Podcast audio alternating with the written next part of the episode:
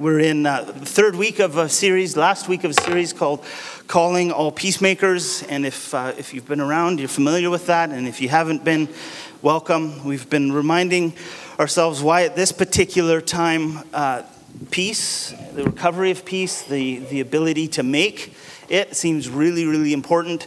David Brooks uh, wrote this.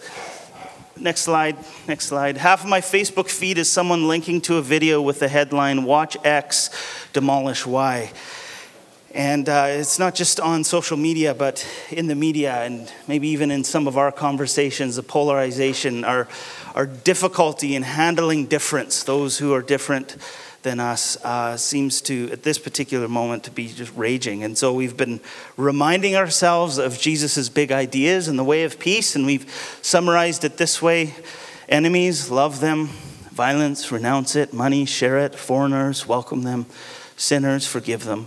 Power and love. And and, and peace, is, in many ways, is kind of a, a, a whole summary of the way of Jesus. And Paul writes to uh, the church in Rome, he says, if it is possible, as far as it depends on you, live at peace with everyone. And so we see the way of Jesus is a call, not just for Jesus, but for us to embody and for us to enact. So we've been looking at this vocation that all of us are called to be peacemakers. Uh, we looked at the idea of the circle, where we often choose sides.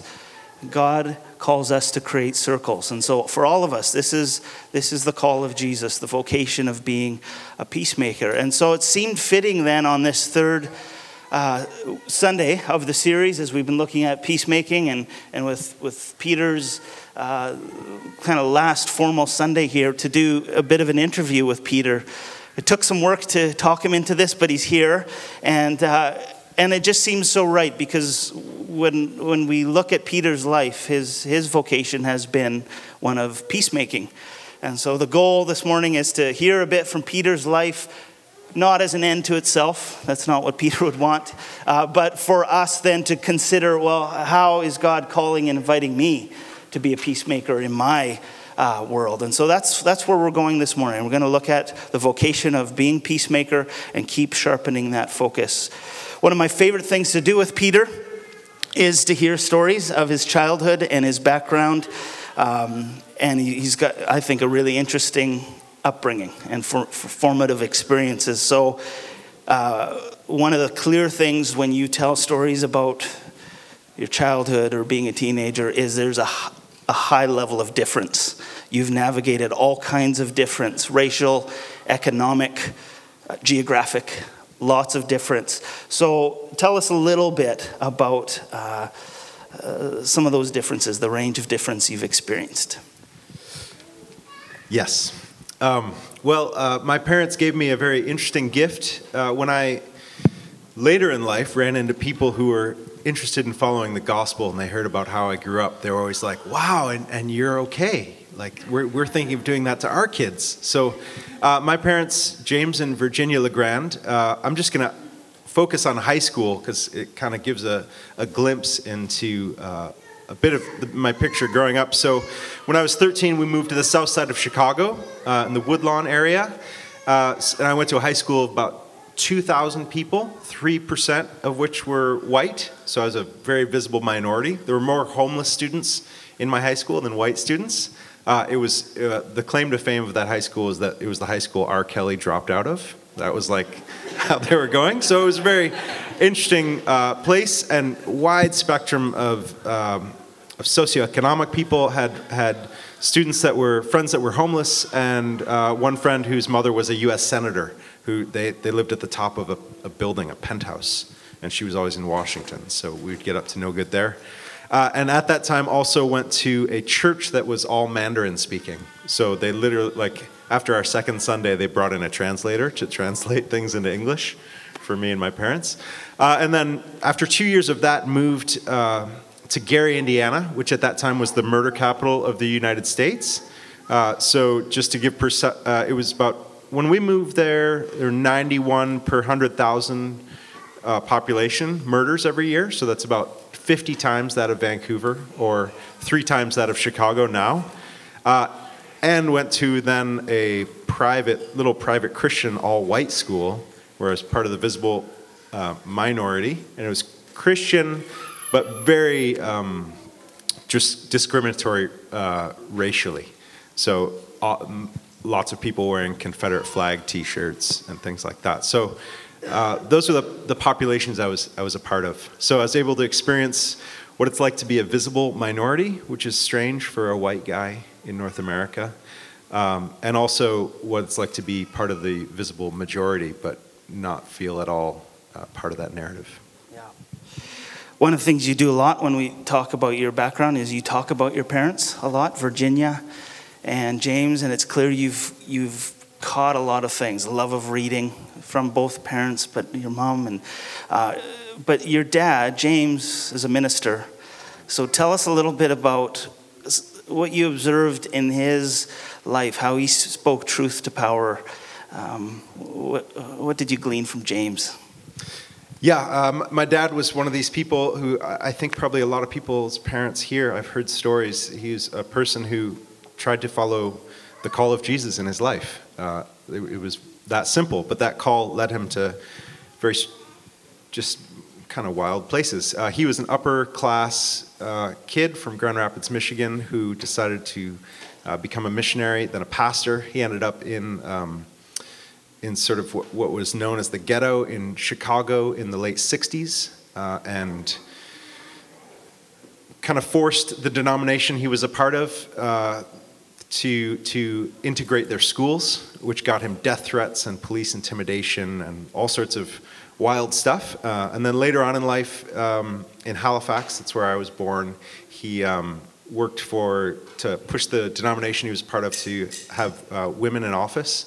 So he um, did that and helped start a co-op and uh, worked to get the denomination, which was a Dutch denomination, to break ties with the um, Church of South Africa, which was pro-apartheid. So just kind of a You know, these were all, in a sense, little logical things that he just followed up on, but they turned to big things. So one of the, my dad died a year and a half ago, and I was able to go to his funeral, and it was really beautiful to see all these people come from his different parishes uh, to honor him. So you had, like, the Butlers from Chicago, this big uh, black matriarchal family came to give blessing. They knew who I was, and then kind of the people who lived in trailers from Gary, Indiana, came, and some people came from Halifax, and uh, they all had different aspects of why they thought my dad was really great.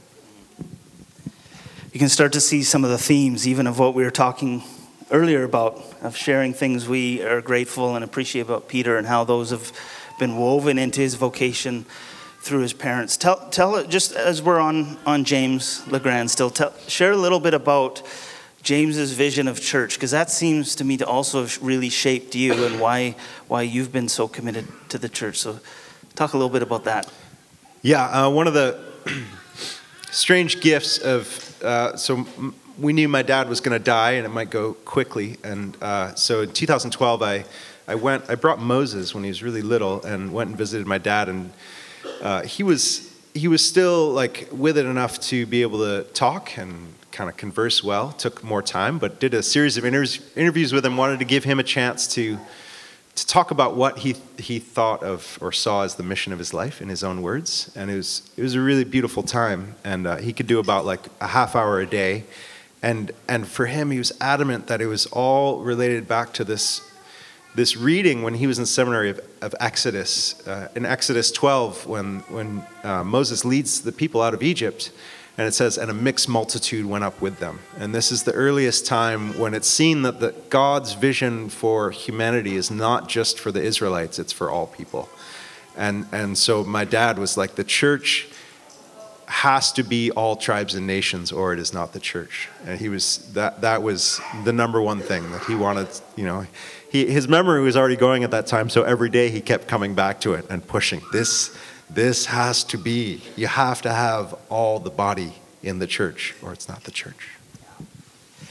Love it. So having that then as the background, your upbringing, uh, your parents, uh, let's shift now to your recent work. You've been working in the downtown east side since two thousand six. So share a little bit then, how did you, you've, you've been in Gary, you've been in a lot of time in Michigan and Halifax. How did you end up uh, in the downtown east side? What led you to working here?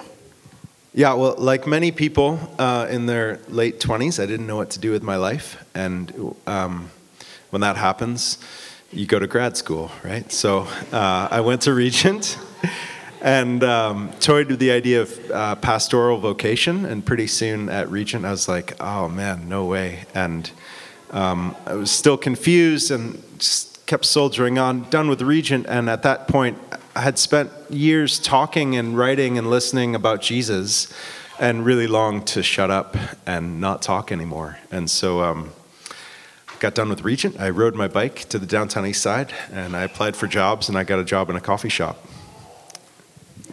Tell us a little bit about the list, because you've done a lot of yeah. different kinds of jobs here. Give us a list. Yeah, I got a list here. So I was a bartender at the Dodson pub, which no longer exists.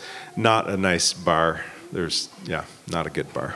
Uh, a coffee shop worker, um, uh, community garden. I started a community garden. Uh, did home support, so cleaning people's rooms in S R O hotels. Uh, worked at the bank at Pigeon Park Bank, which is a little uh, banking um, bank in the downtown east side. I was a mental health worker. I still am. A coffee shop manager. I kind of renovated a coffee shop and um, have done memorials. Did building management for a while, and a tenant support worker. Yeah. yeah. It's this kind of background, you start to see why I wanted Peter to be on this team. Uh, all this history in the, the downtown east side. And I'm really grateful that you've brought all that, and that we've had this season, you know, at the Rickshaw, and then now here at Japanese Hall, and, and, and living in the neighborhood. I'm really grateful for Uh, what a few people have, have mentioned, but just your your coaching and, and getting to see the neighborhood through your eyes and getting to learn from, from your experience of, of being here. So I count that as one of your big gifts to us, certainly to me, uh, over this time. So I'm, I'm grateful for all of that. And and I know that uh, your your love for this neighborhood, certainly it makes sense as we've looked at your upbringing and your parents, but it's also theologically informed. And there's a passage of scripture you wanted to make sure that we looked at, the, prod- the story of the, the prodigal son and how that relates to your work. And uh, you wanted me to read that. What if you yeah. read it? You yeah. should read it. Well, get it read. well, it's your last Sunday. yeah. Okay. All right. So this is Luke fifteen. Just going along, boss. Uh, verse eleven here. Uh, Jesus said, there was a man who had two sons, and the younger one said to his father, Father, give me my share of the estate. So he divided his property between them. And not long after that, the younger son got together all he had. He set off for a distant country, and there squandered his wealth in wild living. After he'd spent everything, there was a severe famine in that whole country, and he began to be in need. So he went and he hired himself out to a citizen of that country who sent him to his fields to feed pigs. He longed to fill his stomach with the pods that the pigs were eating, but no one gave him anything. And when he came to his senses, he said, how many of my father's hired servants have food to spare? And here I am starving to death. I'll set out and go back to my father and say to him, Father, I have sinned against heaven and against you. I am no longer worthy to be called your son. Make me like one of your hired servants. So he got up and went to his father, but while he was still a long way off, his father saw him and was filled with compassion for him. He ran to his son, threw his arms around him, and kissed him.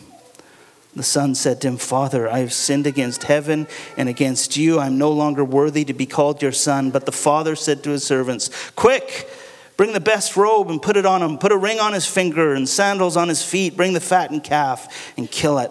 Let's have a feast and celebrate. For this son of mine was dead and is alive again. He was lost and is found. So they began to celebrate.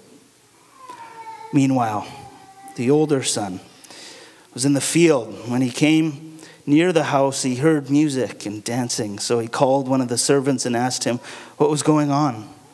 Your brother has come, he replied, and your father has killed the fattened calf because he has him back safe and sound.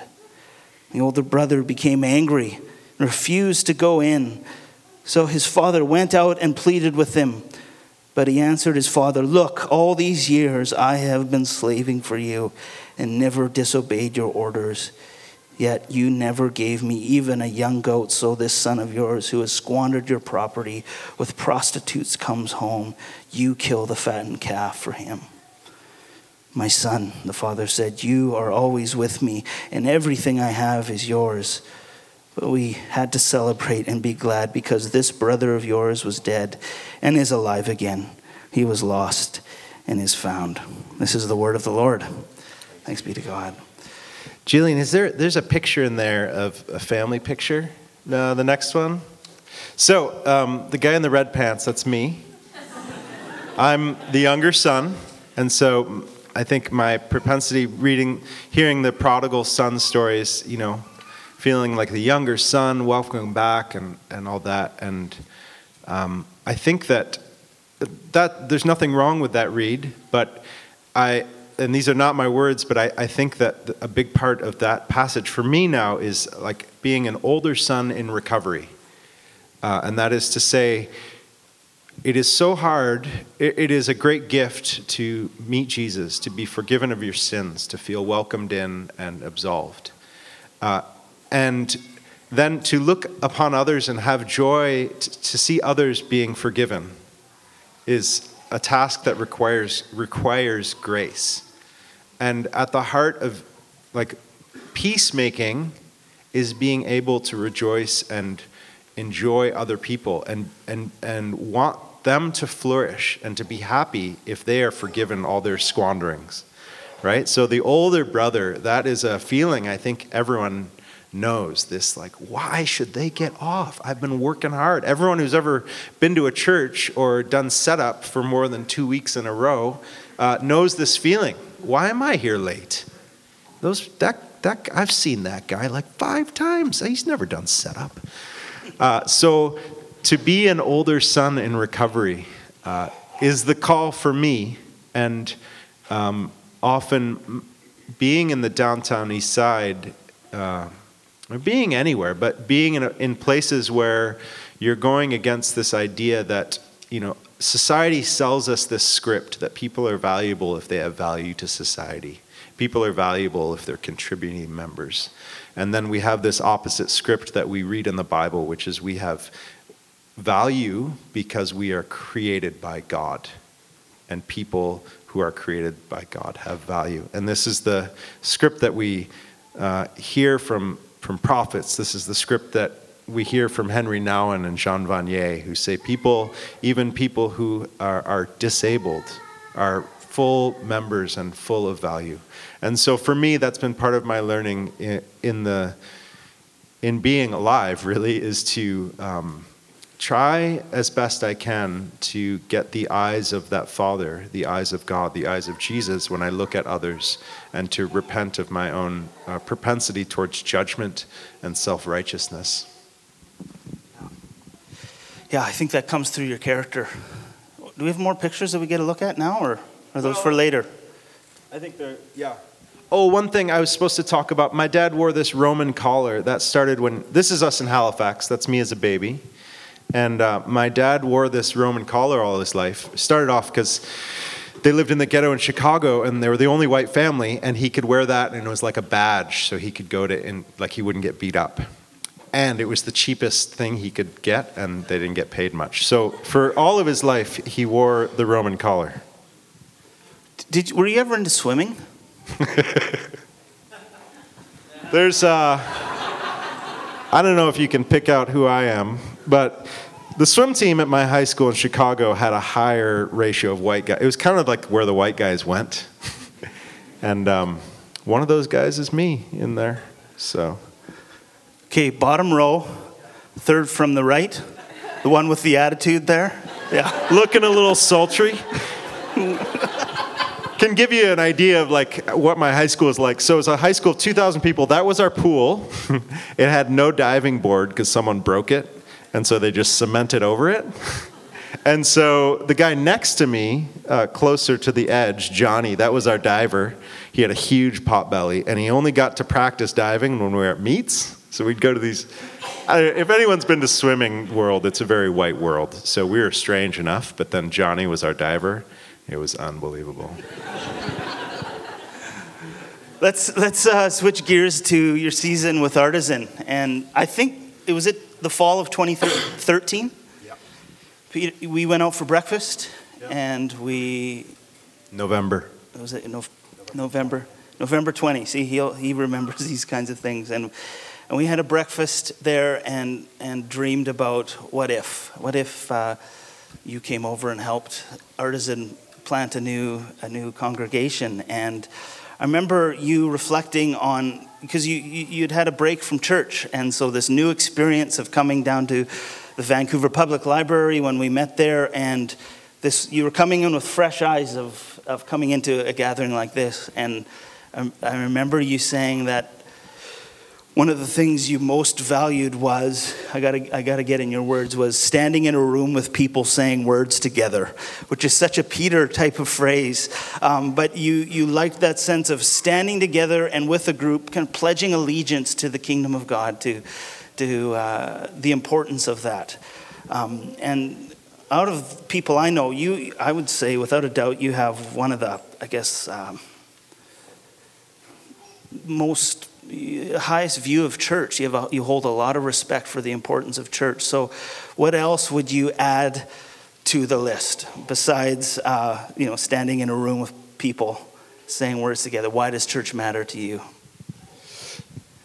Yeah, well, I found this quote by Saint Augustine to start with, uh, which is, and you can say this because it's Saint Augustine. The church is a whore, but she's my mother, uh, which gets at like the bit of the tension of loving church. Uh, you love. I love church, and church is, um, you know, full of hypocrites, and it's got this sordid past, and it continues to do very strange things, uh, electing strange people and things like that. Uh, and nevertheless, this the church and and the beauty and power of it um, is. It's just an amazing thing. Uh, standing together and saying words, uh, a place you can go where you can meet uh, people of diversity. The, those places are less and less. Uh, the grocery store maybe is the last place where you're going to see people that are different than you. And even there, you have to kind of have money to pay. Church is one of the last places you go into. Church is the society Jesus worked to make, uh, you know, with followers who are like government bureaucrats and zealots who wanted to end government. Um, going to church for me and being faithful to church is so important because it's a way to reorient myself to God and to reorient myself away from thinking that I hold, um, I know what is right, capital right. Uh, it's a way to come together with other broken people around a broken body and um, submit and to admit my own lack of knowledge. Um, and in church, we hear a truth and we can know a truth that w- it's impossible to know alone. You can only get at the truth of Christ and the truth of God through the body of the church. Yeah. One of my favorite things about you is your plain speech, that you, you'll often say things really straight and direct. And I remember when we were planting this congreg- next congregation, it was really important to you. you. You kept using this phrase, worship of God. And I thought I knew what you meant, and then I wasn't sure. And uh, and then it, it became clear that it was re- it was a big value to you that what we do here ultimately is for God first, not for us. And that was a really important thing. And so I've learned to pay attention to some of your phrases and, and not assume that I know what you mean. Um, it's really interesting to hear. I get this picture of a guy who's kind of belligerent and slightly tipsy when you talk about what I seem like to you. Worship of God. yeah, yeah. Worship. Yes. Okay. E- exactly. Just to be clear. So let's just do let's do a few more. Okay. Prayer. Uh, Jesus was a person of prayer. Taught prayer, Matthew six. Uh, prayer, really fundamental in my early experience of being a Christian, uh, and probably still to this day, like somewhat allergic to Christian society, and so spent have spent many times listening to sermons just praying for my own conversion and that I would not judge the preacher. Love your sermons. Um, uh, but found prayer as such a useful tool to get over myself, get into myself, and to allow God to do work. Yeah. Unceded territory. Um, this is n- not my thing, but such an important thing. Um, important for the context, for the history of the church, this place, who we are, what the church has done, uh, but acknowledging, um, yeah, just the the the uh, that we as Christians understand that there's a world bigger um, than ourselves, and that God is over that whole world. This is a word you use a lot: conversion. Uh, yeah, I love the image of um, talking once. Uh, with some friends, and someone had the the idea of a picture of the narrow path not being like a path apart from people, but a path through people going one way. So if the whole crowd is going this way and then you're trying to go this way, that's maybe the narrow path that Christ calls us to. And if you're going against, you you always get turned around, and con- conversion is just being open to being re returned, retuned by Jesus. Love that. Jesus.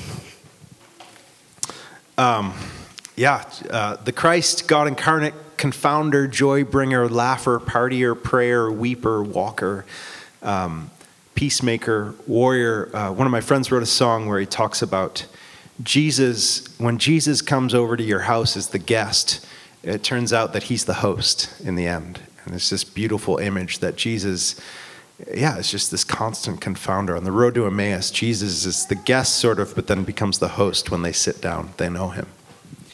I want to talk briefly about our, our relationship. And uh, those who know us know that we're friends, and we we get along quite well, and we enjoy each other. But I loved a phrase you used the other day, what, and it was, well, this relationship, this has not been a conflict-free friendship. Uh, and I love that phrase. This has not been a, hi, shalom. This has not been a conflict-free relationship, and uh, which is so true. And early on when Peter uh, joined us, I th- I think you were assuming we were getting along too well. And he, he has a place in Point Roberts, and, and it was his idea that him and I would go to Point Roberts and have a retreat. You made a mixtape for the drive down there, and... Uh, C D. A C D, mixed C D. And the, the whole point was that we were going to go down there and fight. That we were going to engage some sort of conflict, and then we could reconcile, and then our friendship would be real. Because I, I, I had the sense that you just didn't believe this. And so I don't know if we really fought in P R, but we later did have a fight, and we had a long conversation in the, the parking lot of IKEA. And we've uh, we've learned a few things in the context of this friendship. Even now, as you've stepped down, this this last uh, month or so hasn't been easy. It's taken a lot of communication and talk and face to face. And so I know you're a person who is uh, has no problem with conflict. In fact, you sometimes seem to enjoy it. You see you see it as necessary. Um, so I guess the question would be, what what have we learned? What have we learned in this conversation? Uh, friendship that's not conflict-free. What have we learned about making peace? Yeah, I, it brings to mind a phrase from a, um, an author, Chaim Potok, who says, you can't touch the soul of another man through the telephone. And I think uh, relationships take conflict, and in order to get to that conflict, you need proximity. You need you need to be face-to-face in unstructured time. And there's no there's just no shortcut for that. So I think part of, I remember that Point Roberts, and, um, you know, one of the things that you are so good at is keeping a lot of things spinning in the air, and, and just having a vision for this church and things and going. And one of the things that's a tension is to get you away from those plates, mm. to get you fully present. And, and you know that tension is in you. And I think trying to get you to Point, one of the, this, this place in Point Roberts, cell phones don't work, so you can't. You can't spin the plates. And so, and and then later on in our relationship when we had conflict, I remember talking to you, and, and a lot of the conflict came down to we were we were emailing and telephoning, and we weren't face to face. And as soon as we could be in the same place for an hour, and we could both cry and say, we love Jesus, I love you, I love Jesus, you know, and you can work it out. And that that that work of reconciliation takes proximity. There's just no shortcut to that. was really well said in a very in this very kind way of saying I'm on my phone too much. So I appreciate your kindness to me. Um, Paul's letter to the Ephesians, he writes, as a prisoner for the Lord, then I urge you to live a life worthy of the calling you've received. Be completely humble and gentle. Be patient, bearing with one another in love. Make every effort to keep the unity of the Spirit through the bond of peace. And that phrase, make every effort, it seems to indicate this takes work, this takes intentionality. This vocation of peacemaking is not easy. Bearing with one another in love. Humility, gentleness. So what do you hear in that phrase, make every effort? What are you hearing? Yeah, it's so so comprehensive. Um, making every effort is infinite and means you can never just um, condemn or let it be black and white. Um, let it rest. Making every effort is the, the good father, longing, longing, the good shepherd who chases, the God who who pursues us. It. Uh, when I was thinking about this question, uh, this there's a quote from Toni Morrison in her book Beloved, um, and, and the quote is, love is or it ain't. Thin love ain't love at all. And, and I think there's a, a trueness to that. There's like, love makes every effort. Uh, and, and this is a, a tall order. It's an impossible order. It's an order we fail unless we do so uh, with God. Uh, but to do this, to n- to not give up, to not condemn, uh, it means that you are never indifferent to another human. Yeah, and that's something I really see in you is, I think that's actually, I hadn't thought of this before, but that's a really good verse for, for you. You're, you are one who makes every effort, and I, would, I see you as someone who does hard things on purpose, and you're you're willing to, to do that relationally. Um, Yeah, as it's been mentioned already, the way you serve, the way you engage, the way you initiate with people. You're, you're a man who makes every effort, and uh, so I savor that about you. Two last questions for us as we as we transition to the table, but two two questions for Peter for the rest of us. Uh, Peter, as your role of being a pastor among Artisan Church now comes to an end, what is one thing you want this church to know? That's uh, yeah. Um, I want this church and everyone in this church to know uh, that God loves you, and that that's a that's a simple phrase, and we can forget the implications of it or the depth of it. But it means there's a God, an all-powerful being, uh, and it means that that powerful being is a benevolent being who loves, who is pulling for you. The creator of the universe is interested in you and made you on purpose. Uh, and there is a you. And that's hard because there's just going to be a you. And so that's lonely. But it's a loneliness in which there is a God who has a plan for you. So that that is the the one resounding message that that I think we should all be hit with. Yeah, right on. Last question. What is one hope that you have for this church in the next season? Uh, I would hope that this church would be in, become increasingly diverse to the onlooker. So if someone looked in the window outside and they, they looked in at us, they would be like, that is a weird group of people that should not be together. That's ridiculous. And they'd walk away and just be like, that's no. And, and to anyone inside... Uh, it would just feel like this makes all the sense. Wow, these are my brothers and sisters. And so I, my my prayer is that that continues uh, to grow. That is here, and the seeds are here, but that the, the Spirit would continue to um, cause that to flourish. Yeah, thanks, Peter, for, for this. And hopefully there's something here for all of us that we can can latch on and remember as we live into our own vocations of being peacemakers. There's lots here from Peter that we can that we can glean, and so hopefully this has been uh, helpful. It's been good to to hear you and and to uh, just enjoy your story and your your own particularity um, as a peacemaker. And so we're going to come to the table now, as uh, Peter's already reminded us that we come as broken people, and at the center is a broken body. Um, and that God's work in the world is to make whole, including us. So let's come to the table.